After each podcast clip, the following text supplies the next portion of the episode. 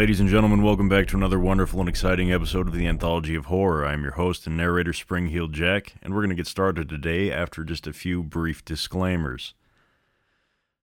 First of all, the show might offend you. If you're easily offended, please turn the show off and spare me the negative reviews on the podcast store or the iTunes store, whatever the fuck you call it, uh, because you won't like the show. This is your first and final warning. Second, I use advertisements in the show that I do not own the rights to. They are the creative property of Rockstar Games. That is all. Kilimanjaro. There's nothing bigger. You're as big as a mountain. Now dress like one. Gain the confidence and freedom to really eat again. When you were little, your mom got you clothes you could grow into. The same applies here. Kilimanjaro. Because she loves love handles. If eating for you means nine trips to the buffet, if exercise means picking up the remote, if making love means eating three hot dogs, if you've got bigger breasts than your wife, then don't walk, and especially don't run, but drive very slowly down to Kilimanjaro. Kilimanjaro. We've got the clothes for you. From romper suits for wearing around the house to outsized Hawaiian shirts and elasticized trousers for the office. There's nothing better. There's nothing bigger. Kilimanjaro, the clothes shop for enormous men, celebrating no diet day. Fat liberation is here at Kilimanjaro. Kilimanjaro. We're fighting to end hunger. Yours. Coming soon to the Los Santos Convention Center, it's Mike Andrews. Understand that it's okay to be poor. There need to be poor people. We rich are the yin, you are the yang. We need you. He's changed millions of lives with his book, Rags Are Riches. Now hear Mike Andrews live. Mr. Andrews, I- I've had a run of bad luck, and I was wondering if the state could help me get back on my feet. This is the negative kind of self obsessed and greedy talk that doesn't help anyone. My program will teach you a new outlook on life. Instead of complaining about being poor, enjoy it. Watch TV. Don't vote. Who cares? But I'm homeless. You've got it all wrong. Society doesn't owe you anything. The government has better things to worry about, like killing innocent people. You already have everything you need, so enjoy your life. See Mike Andrews live for only $200, payable in 10 installments. Reserve your seat today. Ladies and gentlemen, welcome back to another wonderful episode of the Halloween special of Anthology of Horror. I am your host and narrator, Spring-Heeled Jack, and today's story is written, once again, by Rod Serling, and it's called The Fever. It was this way with Franklin Gibbs. He had a carefully planned, precisely wrought little life that encompassed a weekly Kiwanis meeting on Thursday evenings at the Salinas Hotel an adult study group sponsored by his church on Wednesday evening, church each Sunday morning, his job as a teller at the local bank, and about one evening a week spent with friends playing Parcheesi or some such exciting game like that. He was a thin, erect, little man whose narrow shoulders were constantly kept pinned back in the manner of a West Point douche, and he wore a tight fitting vest which spanned a pigeon chest. On his lapel was a Kiwanis 10 year attendance pin, and above that, a 15 year service pin given him by the president of the bank. He and his wife lived on Elm Street in a small two bedroom house which was about 20 years old. It had a small garden in the back, and an arbor of roses in front, which Mr. Gibbs was very passionate about. Flora Gibbs, married to Franklin for 22 years, was an angular, with mousy, stringy hair and chest measurements perhaps a quarter of an inch smaller than her husband.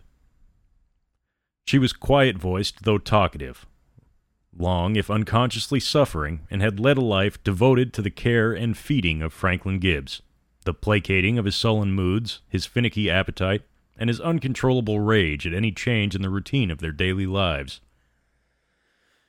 This background explains, at least in part, Franklin Gibbs' violent reaction to Flora's winning the contest. It was one of those crazy and unexpected things that seems, occasionally, to explode into an otherwise prosaic, uneventful life, and it had exploded into Flora's. She had written in to a national contest explaining in exactly 18 words why she preferred Aunt Martha's Ready Mix biscuits to any other brand. She had written concisely and sparingly because her life was concise and spare, without the frills or the little flamboyant luxuries of other women.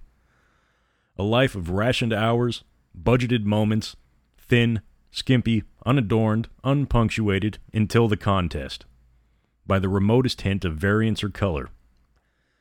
And then she got the telegram. Not the first prize, that would have been too much, which it happened to be $50,000. And Franklin, with thin lipped impatience, suggested that perhaps had she tried harder, she might have won it. No, it was the third prize, which involved a three day trip for two, all expenses paid to Las Vegas, Nevada. A beautiful room in a most exceptionally modern and famous gambling hotel, with shows, sightseeing tours, and wonderful food all thrown in, along with an airplane fight, flight there and back. The announcement of the trip fell into Flora's life like a star shell bursting over no man's land. Even Franklin was momentarily taken aback at the suddenly animated appearance of his normally drab faced wife. It gradually dawned on him that Flora was quite serious about wanting to take that vacation to Vegas. There was a scene over the breakfast table the morning after the telegram's arrival. Franklin told his wife in no uncertain terms that gambling in Las Vegas was for the very rich or the very foolish. It was not for the stable or the moral and sincere morality and stability meant a great deal to Mr. Gibbs. They would have to telegraph back to the contest people to acquaint them with their decision about Las Vegas, Nevada, and as Mr. Gibbs put it, its decidedly questionable roadhouse of vices.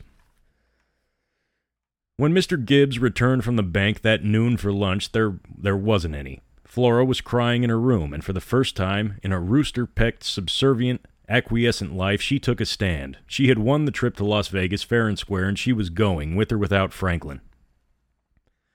This information was imparted through heavy sobbing, sobbing and spasmodic rendition of a biblical quotation, something about "Whither thou goest, I shalt go," or something some lady in the Old Testament had said to another lady, but sufficiently close in its application here to cover a husband not accompanying his wife on a trip to Las Vegas. But actually, it was a combination of a long Memorial Day weekend and the fact that the trip was free that finally convinced Franklin Gibbs to change his mind. A week later, Franklin, in his shiny, tight blue Kiwanis officer's installation suit and vest and lapel button, and Flora, in a floral patterned cotton dress with a big green sash and flower pot hat with a large feather, took the six and a half hour flight to Las Vegas, Nevada. Flora spent the entire six and a half hours, gurgling excitedly. Franklin remained petulantly silent, with only an occasional remark about any state government so totally immoral as to permit legalized gambling. They were met at the airport by a hotel car which drove them to the Desert Frontier Palace, a gaudy, low swung, sweeping structure emblazoned with nude girls in neon. Flora spent the automobile trip telling the driver all about Elgin, Kansas in a high pitched, ludicrously girlish way. Franklin remained silent except for a single comment on, on a platinum blonde who passed in front of the car when it stopped for the light. This was to the effect that she seemed typical of a town of decidedly questionable virtue. Their room was air conditioned, very modern, and very comfortable in a highly chrome sort of way. The management had left a bowl of fruit and a vase of flowers, which Flora nervously rearranged three or four times while she chattered at her husband. Franklin sat glumly reading a Chamber of Commerce booklet from the City Fathers of Las Vegas, punctuating the few silences with negative comparisons between Vegas and much more solid, if smaller, Elgin, Kansas. An hour later, there was a knock on the door, and the hotel public relations man entered with a photographer. His name was Marty LeBeau, and he wore the professional greeter smile with competence. Well, Mr. and Mrs. Gibbs, LeBeau asked, is your room comfortable? Is there anything at all that you need? Anything that I can do for you? Flora's voice trilled nervously as her hands darted ac- around her dress, pulling up, yanking down, straightening, and smoothing. Oh, it's lovely, Mr. LeBeau, just lovely. You make us feel. Well, you make us feel important. LeBeau laughed jovially back at her. Well, after all, you are important, Mrs. Gibbs. It isn't every day we can entertain a celebrated contest winner. The photographer, at his elbow, looked glum and whispered over his shoulder. Not every day, maybe, but every other day, definitely. LeBeau's laugh covered the photographer's voice and pushed its way through the room. There was something enveloping about Mr. LeBeau's laugh. It was his own special weapon for every emergency.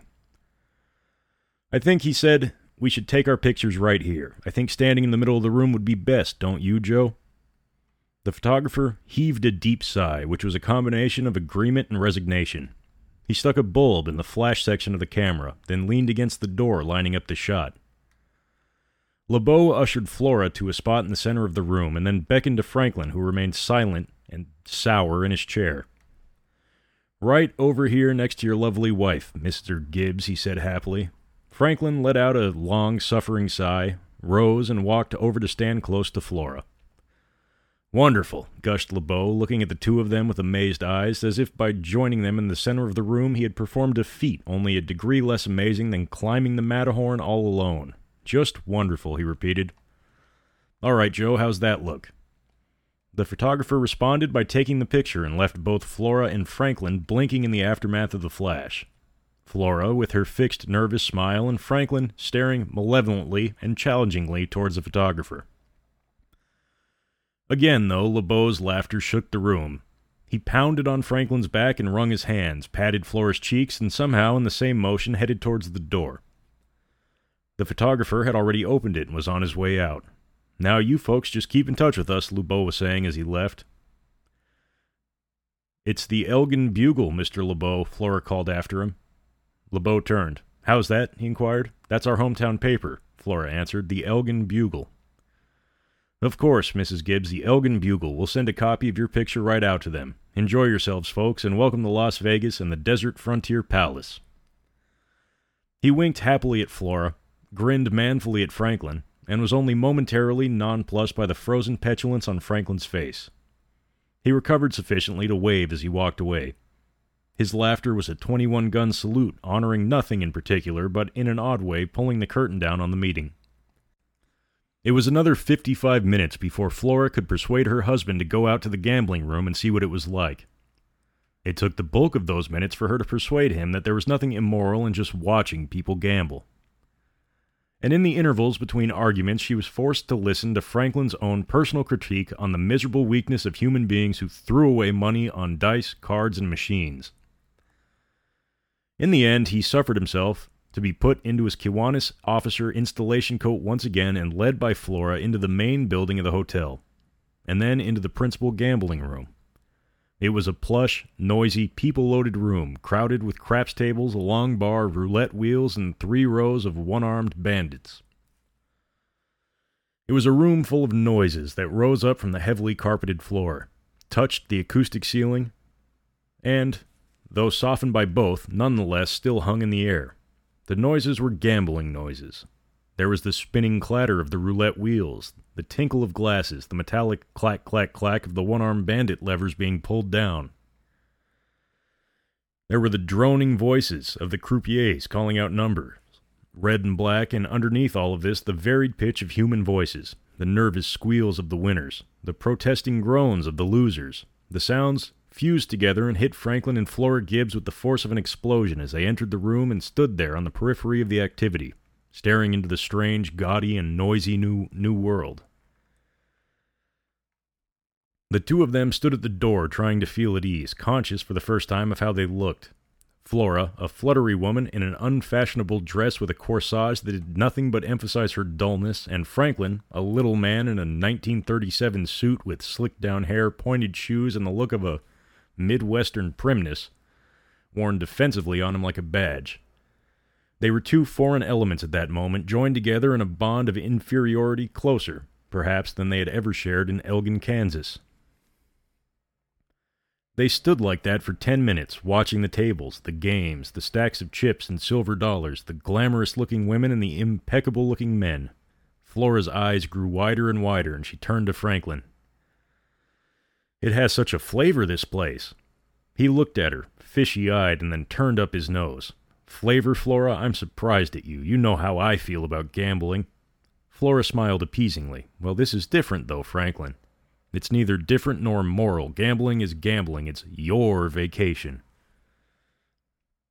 I must, in good conscience, repeat to you what I have been saying all along. This is a tragic waste of time. Do you hear me, Flora? a tragic waste of time. Flora's lower lip trembled and she reached out to touch his arm. Please, Franklin, she said quietly, try to enjoy it, won't you? We haven't had a vacation in such a long time. Even we haven't even have, had a good time together in a long time. Franklin's left eyebrow shot upward, and his voice was that of a wounded Congressional Medal of Honor winner who had suddenly been told that he had to go back on the line. It is a matter of record, Flora, he announced, that I work desperately hard and have very little time. It was the opening paragraph to a tailor made speech that Franklin delivered at least once a month. It was when he branched off into a new tack, alleging that he felt unclean in this kind of room with semi clad girls and dice throwers, that he realized Flora was no longer listening to him. Across the room, a one armed bandit had lit up, a bell clanged, and a woman screamed in hysterics. After a moment, a long legged blonde in tights carrying a basket of money walked over to the woman by the machine, called out its number to a floor manager, and then handed the woman the basket of money. She was immediately surrounded by members of her party who took her to the bar, all chattering like happy squirrels. Flora left Franklin's side and went to the one armed bandits spread along on one whole side of the room. From where she stood, it looked like a forest of arms yanking down levers. There was a continuous clack, clack, clack of the levers and a click, click, click of tumblers coming up. Following this was the metallic proof, sometimes followed by the clatter of silver dollars coming down through the funnel to land with a happy smash in the coin receptacle at the bottom of the machine. Franklin was studying the long legged blonde with sour disapproval, and was unaware that Flora had taken a nickel out of her purse until she dropped the coin into one of the machines. Flora was reaching for the lever when she realized that Franklin was glaring at her. She flushed, forced a smile, and then looked supplicatingly at him. Franklin, it's only a nickel machine, dear. His high pitched voice sandpapered against her. Just a nickel machine, Flora? Just a nickel machine? Why don't you go out and throw handfuls of nickels into the streets? You'd be better off. Franklin, darling. He moved closer to her, his voice low but full of carefully closeted fury. All right, Flora, we go to Las Vegas. We waste three days and two nights. We do it because that's your idiotic way of enjoying yourself. And it doesn't cost us anything. But now you're spending my money. Not even spending it, Flora. You're just throwing it away. And it's at this point, Flora, that I have to take a hand. You are obviously not mature enough. There was the suggestion of pain in Flora's eyes. Her face was edged with a nervousness that Franklin recognized as a prelude to several hours of quiet, hand wringing, and deep, spasmodic sighs. It was Flora's only defense over the years. Please, Franklin, don't make a scene, she whispered. I won't play, I promise you. She turned to the machine and then, with a kind of hopeless gesture, back at him. The nickel's already in it. Franklin heaved a deep, resigned sigh and looked up towards the ceiling. All right, he said, throw it away. Pull down the lever or whatever it is that you do. Just throw it away. Flora kept her eyes on Franklin as she pulled the lever down, listening to the sound of the tumblers, and then the empty poof, and then the silence. The corners of Franklin's mouth twitched in a righteous smile, and for one fleeting moment Flora hated him. Then habit took over for her, and she stood quietly at her husband's elbow and heard him declare that he was going back to the room to get ready for dinner. I guess I'm just not very lucky, she said softly. He didn't answer, and the door. At the door, she looked straight into his face. Franklin, it was only a nickel. But twenty of them make a dollar, Flora, and I work hard for those dollars. He was about to open the door when a drunk standing by a dollar machine turned and saw him. The drunk grabbed Franklin, pulled him over to the machine. Franklin recoiled, as if exposed to something infectious. But the drunk held Franklin firmly with one hand, a glass in the other. Here, old buddy, the drunk said, you try it. He put down his glass and took a silver dollar from his pocket. Here, go ahead. I'm one hour and thirty minutes on this miserable, shitty, money grabbing machine. He forced the silver dollar into Franklin's hand. Go ahead, old pal, it's yours. Play it. A woman at the bar waved frantically at them. Charlie, she screamed, are you going to come over here or am I going to have to go over there and get you? I'm coming, honey. I'm coming, he answered. He smiled at Franklin, burped out a shaft of Johnnie Walker flavored air, and patted Franklin on the back and then guided his hand, still holding the silver dollar, into the slot on the top of the machine. Franklin looked like a small animal caught in a trap. He looked wildly left and right, searching for aid, embarrassed, discomforted, frightened. Really, Franklin said, I'm not all that interested. Please, I'm in a hurry. The drunk chortled happily as the silver dollar was deposited in the slot, then walked unsteadily towards the bar. Franklin glowered at the machine. His first thought was the possibility of getting the silver dollar back without having to play it. He studied the machine intently. It was like all the others, big, gaudily lit with a glass covered compartment in the center, showing an incredible number of silver dollars inside of its big metal gut. Two lights over the compartment had an odd similarity to eyes, and the slot at the bottom filled out the picture of a monst- monstrous neon face. Franklin raised his right hand to the lever. Over his shoulder, he saw Flora smiling hopefully. Then, as if taking a big decisive step, he yanked down the lever, watching the whirling tumblers that one after another came to a stop, showing two cherries and a lemon. There was a loud metallic clack. And then, the sound of coins as they arrived in the receptacle at the bottom. Ten of them. Franklin was only faintly aware of Flora's delighted squeal. He looked down at the coins and slowly, one by one, took them out. A strange, warm sensation was running through him, an odd excitement that he'd never experienced before. He saw his reflection in the chrome strip on the machine and was surprised by what he saw. A flushed, bright eyed little face, cheek muscles twitching, lips stretched tight into a thin smile. Oh, Franklin, you are lucky. He looked at Flora, manufacturing a, a grimace of face and tone, and he held up the silver dollars in his palm. He said, Now, Flora, you'll see the difference between normal, mature, thoughtful men and these wild idiots around here. We will take these, put them in our room, and we'll go home with them. Of course, dear. These baboons here would throw it away. They'd compulsively put it back into the machine, but the Gibbses don't. The Gibbses know the value of money. Come on, dear. It's late. I'd like to shave before dinner. Without waiting for her, he turned towards the door. Flora padded after him like a like a diffident pet. A look of pride was on her face as she watched the tiny, erect figure ahead of her pushing his way through the crowd with resolution and a strength that seemed to reaffirm the status of Elgin, Kansas. Neither of them saw the drunk return to the machine and put in another silver dollar, but Franklin heard the sound of coins landing in the receptacle. He whirled around, startled. He had heard coins all right, but he had heard something else too. He had distinctly heard his own name, a metallic, raspy, jumbled rendition, but nonetheless it was his name. The coins had landed in the receptacle and had called out, Franklin. He rubbed nervously at his jaw and he turned to Flora. Did you say something? he asked. What, dear? Did you call my name, Flora? No, dear, I didn't. Franklin looked over towards the machine again, puzzled. The drunk was weaving his way back towards the bar, and the machine was unattended. I could have sworn, Franklin began, but then he shook his head. But he studied the machine for one more moment. It did resemble a face. The two lights were the eyes, the glass covered square in the center, with the silver dollars inside, was the nose. And the opening at the bottom where the money came out, that was the odd little mouth, with the protuberant lower lip. Like a face, he said aloud. What is, dear? Flora asked. That silly looking machine. It's like a face. Flora turned to stare at it blankly, and then she looked back at Franklin. A face? she inquired. Never mind, said Franklin. Let's get ready for dinner. All the way back to the room, Franklin pondered over the experience of hearing a machine call out his name. It was ridiculous, of course, he realized. It hadn't really happened. It had been a combination of voices and sounds and his own imagination. But it had been real enough to startle him, to jar him in that moment, but he was not the least bit frightened by what had happened. Indeed, he felt a sensation of strength and accomplishment. He'd beaten that ugly machine. He, Franklin Gibbs, had walked into the arena of the enemy, spit in the eye of immortality, and turned his back and walked away. It was a triumph of good.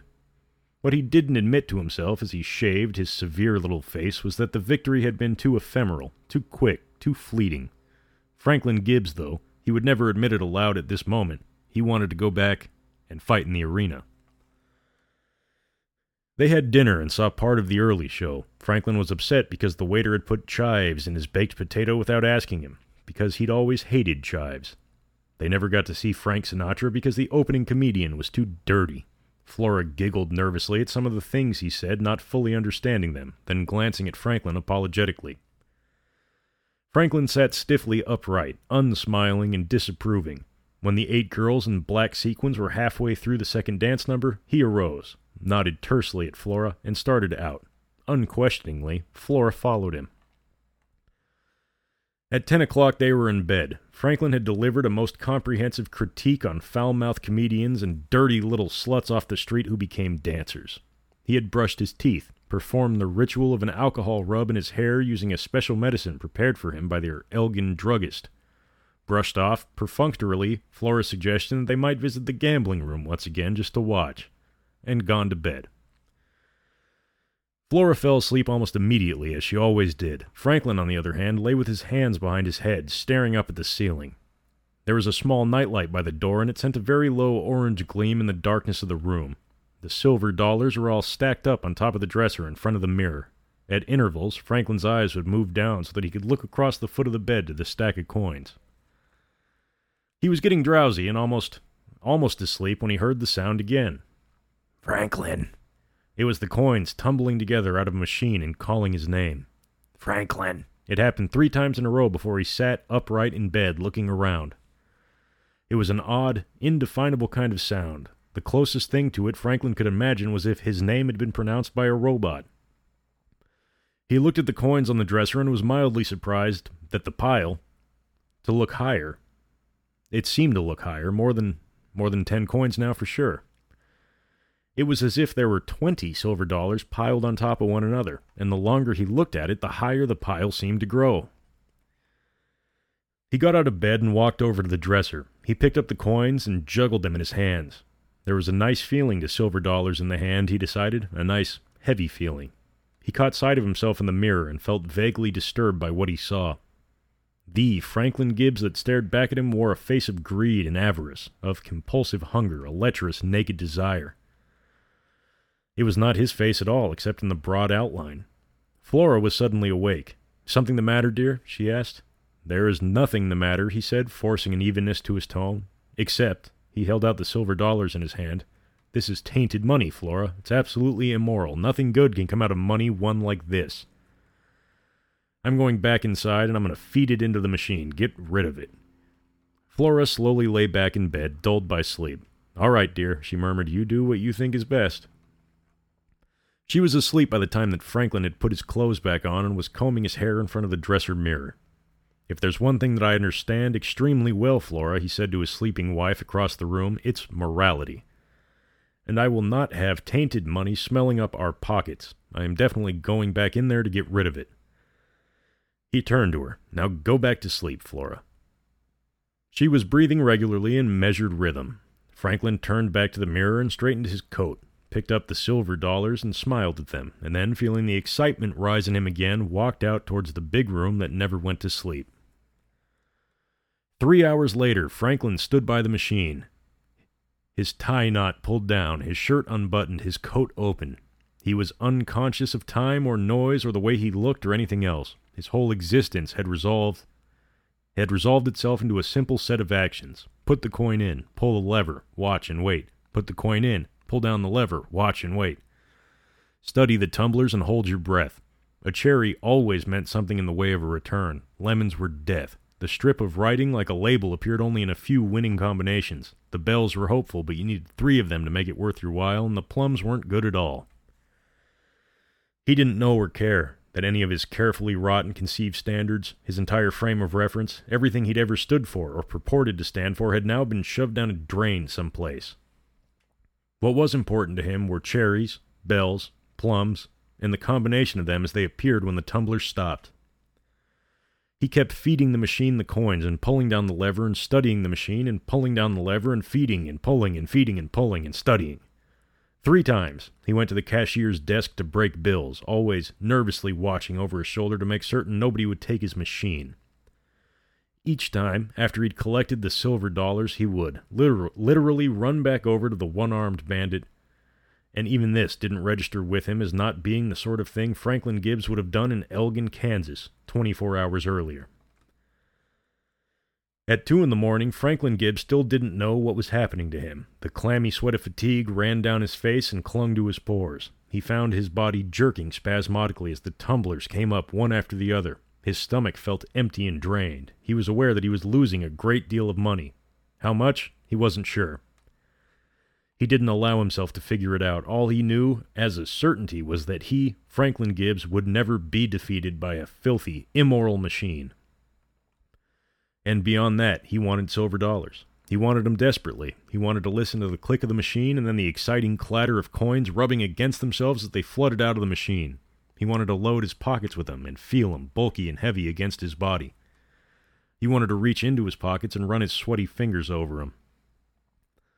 So he continued to play, and at 3:30 in the morning, Franklin Gibbs was a desperate little man with a stiff, sore right arm and an obsession that blocked out the rest of the world and left him standing by a one-armed bandit feeding it coins, winning 3, losing 5, winning 2, losing 3, winning 6 and losing 10.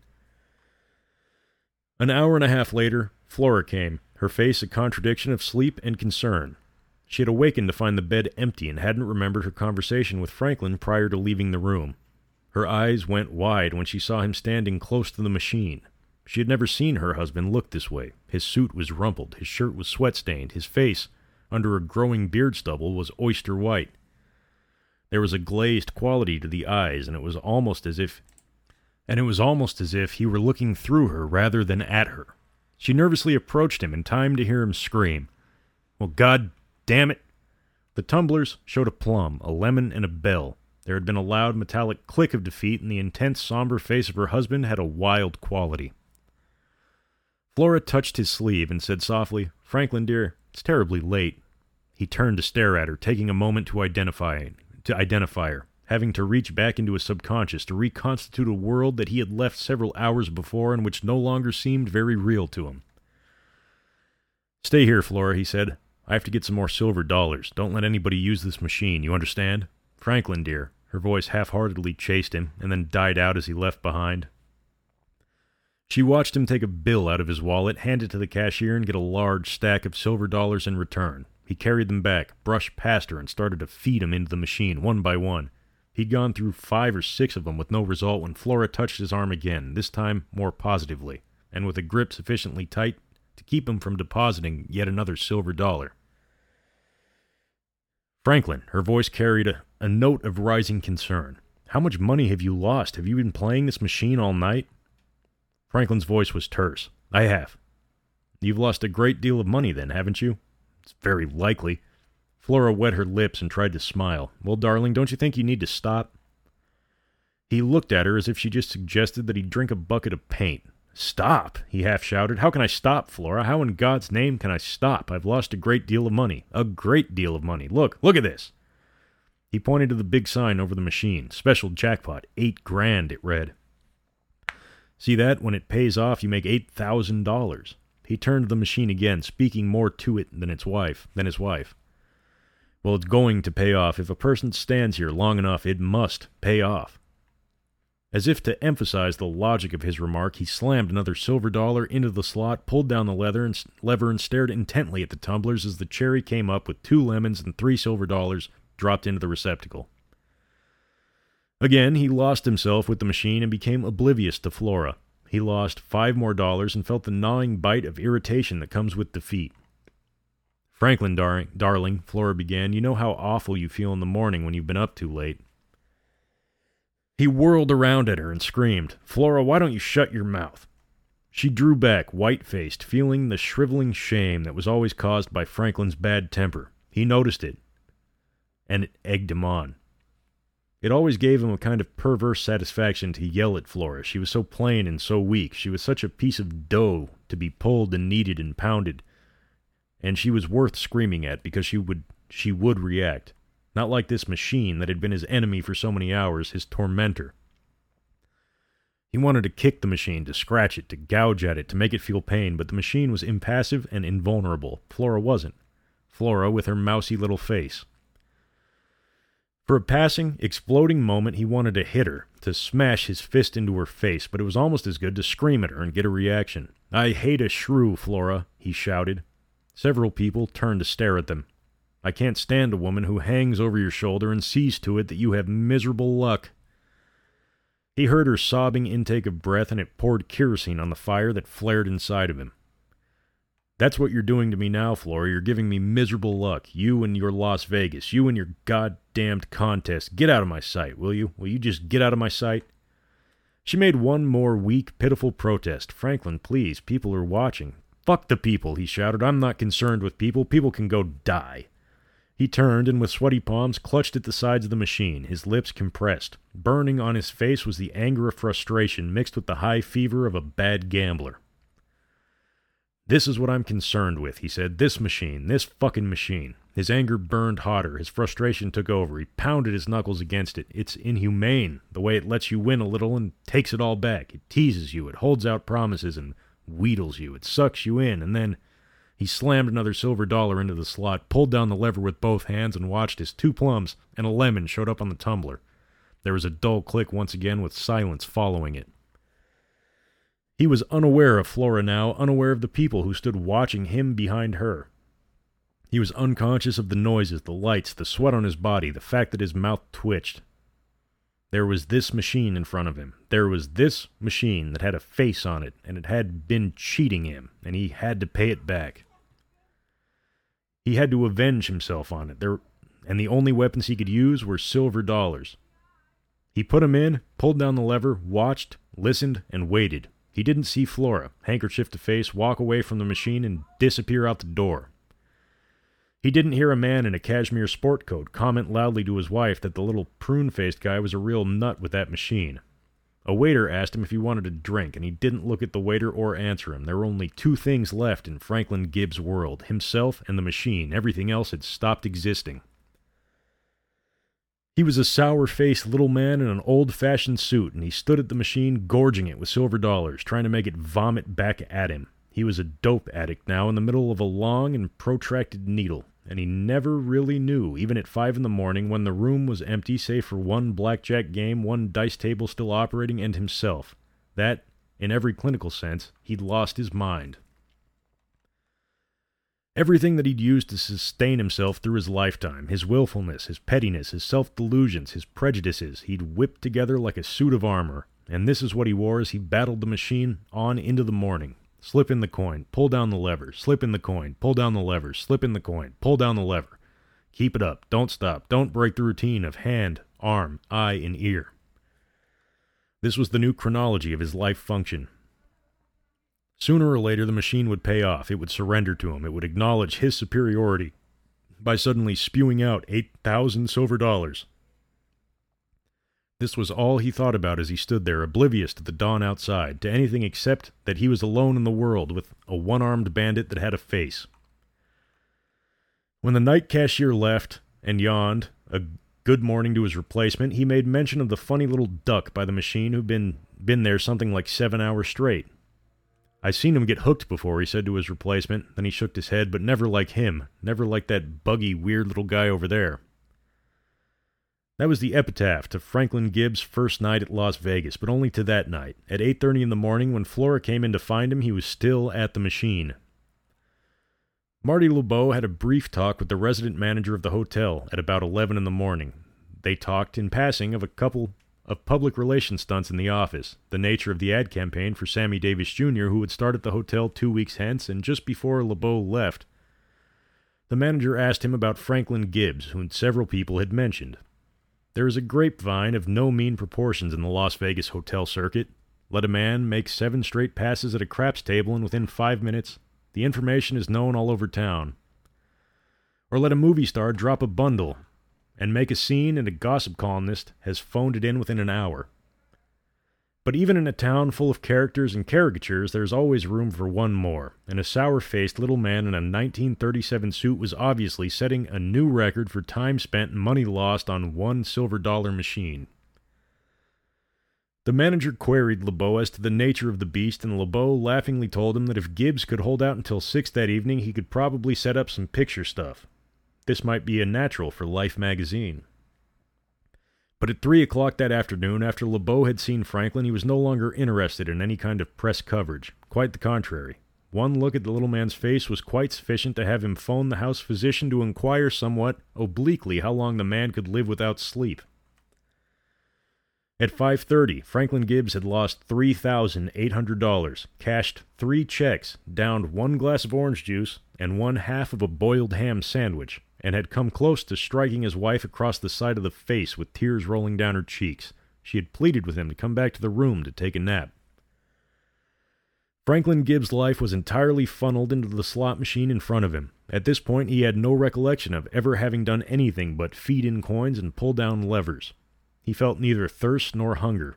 He knew he was desperately tired and that his vision seemed to be out of focus, but there was no question of giving up.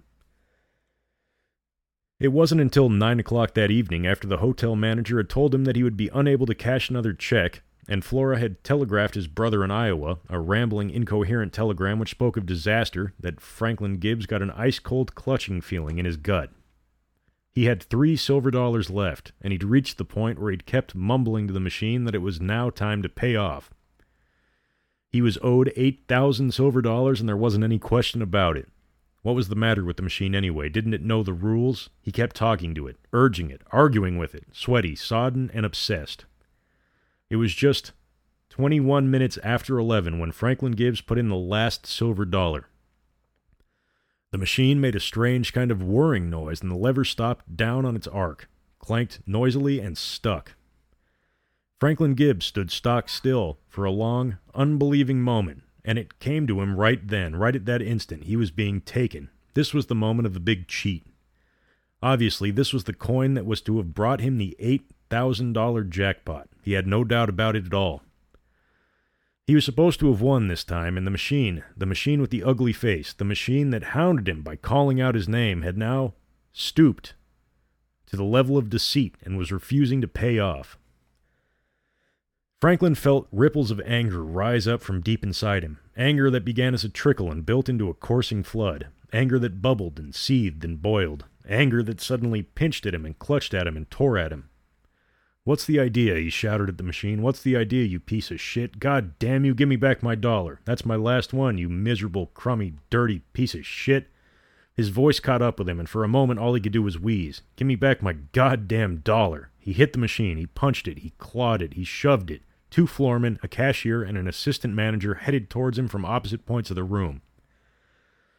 But not before he had broken the knuckles of his right hand, and not before he had pushed the machine off its stand to go crashing down to the floor, and not before he had thrown himself onto it, tangling himself up in it, cutting his right arm against the broken glass that was its nose and bleeding all over the carpet. They led him out of the room, screaming, crying, sobbing, and shouting and fighting. Flora ran after them, wringing her hands and weeping. The house physician set and bandaged Franklin's hand. He put three stitches in his arm and gave him a sedative. They undressed him, put him to bed, and they stood over him while he fell asleep into an une- fell into an uneasy sleep. The doctor told Flora that it would be best to take him home the following day, and that Franklin should have a long session with his own physician when returning to Elgin, Kansas. He even murmured something about the possibility of psychiatric help down the line. Flora kept nodding at him, her face pale and tear stained. After they had gone, she sat silently staring at her husband. Somewhere in the netherland of Franklin Gibbs' subconscious, he heard a voice clear and distinct. It was produced by coins rubbing against themselves. It was a metallic clanging. Franklin. That suddenly was shouted into the air. He woke with a start and he heard it again. And then again. He got out of bed and walked past the frightened Flora towards the door. Franklin! It came from the hall outside. It mocked him. It assailed him. It spit at him. He flung open the door. There was the machine in the corridor, its eyes blinking on and off. Franklin! It cajoled him. Franklin! Franklin! Franklin! He screamed and slammed the door. Franklin! The noise of it filled the room, and he saw it staring at him in, the bedroom mirror. He screamed again, and turning, saw it behind the chair. He backed against the closet door and, mistaking it for an escape route, flung it open. There was a machine inside the closet, blinking at him and calling his name. He tripped and sprawled onto the floor, banging his head against the corner of the dresser, and there was a machine looking up at him from the center of the room. Franklin, it called to him. He couldn't scream any more. He had no voice left. All he had to clutch was his terror, a silent, silent, voiceless terror. He scrambled to his feet and ran this way and that way, now bumping against furniture, now falling into the arms of Flora, who scrabbled at him, shouting his name. He opened the door to the hall, and there was the machine, grinning at him yet again. The last moment of Franklin Gibbs' life was spent in a mad dash across the hotel room towards the window. He went through it, taking most of the glass with him, to land two stories below on the concrete walk that surrounded the big swimming pool. He hit it, forehead first, and the loud snap that separated his vertebrae at the back of his neck bore no relationship to any sound that Flora had ever heard before. But she heard this over the sound of her own screaming as she stood at the broken window and looked down at the crumpled figure of Franklin Gibbs in his pajamas, his head tilted at an odd angle to his body. He was quite dead. No one was allowed to touch the body. Somebody had tastefully and compassionately covered it with a blanket. A sheriff's deputy had phoned for an ambulance and was just now succeeding in getting most of the people out of the pool area. Mr. LeBeau, white faced with anxiety, was in Flora's room helping her pack. He was telling her there was much more comfortable little sanitarium on the other end of town, and he was quite certain she'd be able to rest there much more easily. She sat on the edge of the bed while he talked to her in a low, nervous gust about how sad and sorry they were that this had happened. She was dough faced, catatonic, a catatonic sphinx whose life had suddenly drained away. She had a vague passing thought that she should telegraph Franklin's brother again and she thought additionally that Franklin hadn't believed in insurance. But both thoughts were dulled and stifled by a blanket of neutral dullness that she let settle over her. She didn't want to think any more. She was too tired. Down by the pool, Franklin Gibbs' body lay cold and broken, one lifeless hand extended from underneath the blanket, resting on the concrete. In the dark shrubbery beyond, there was the rattle of noise. A silver dollar fell to the ground and rolled unerringly across the walk to spin to a stop right next to Franklin Gibbs' hand. No one in the hotel could explain what the one armed bandit was doing near the pool when they found it the following morning. It was in pretty bad shape, dented, scratched with the lever stuck tight, and most of its glass broken. But they sent it to the factory for a repair job, and it was due back on the line within a week or two. The pool boy found the silver dollar also the following morning and put it in his pocket, and Flora Gibbs flew back to Elgin, Kansas to pick up the broken crockery that was her life. She lived a silent, patient life from then on and gave no one any trouble. Only once did anything unusual happen, and that was about a year later. The church had a bazaar, and someone brought in an old, used, one-armed bandit. It had taken three, three of her friends from the Women's Alliance to stop her screaming and get her back home to bed. It had cast rather a pall over the evening. Mr. Franklin Gibbs, visitor to Las Vegas who lost his money, his reason, and finally his life to an inanimate metal machine, variously described as a one armed bandit, a slot machine, or, in Franklin Gibbs' words, a monster with a will all of its own. For our purposes, we'll stick with the latter, because we're in the Twilight Zone.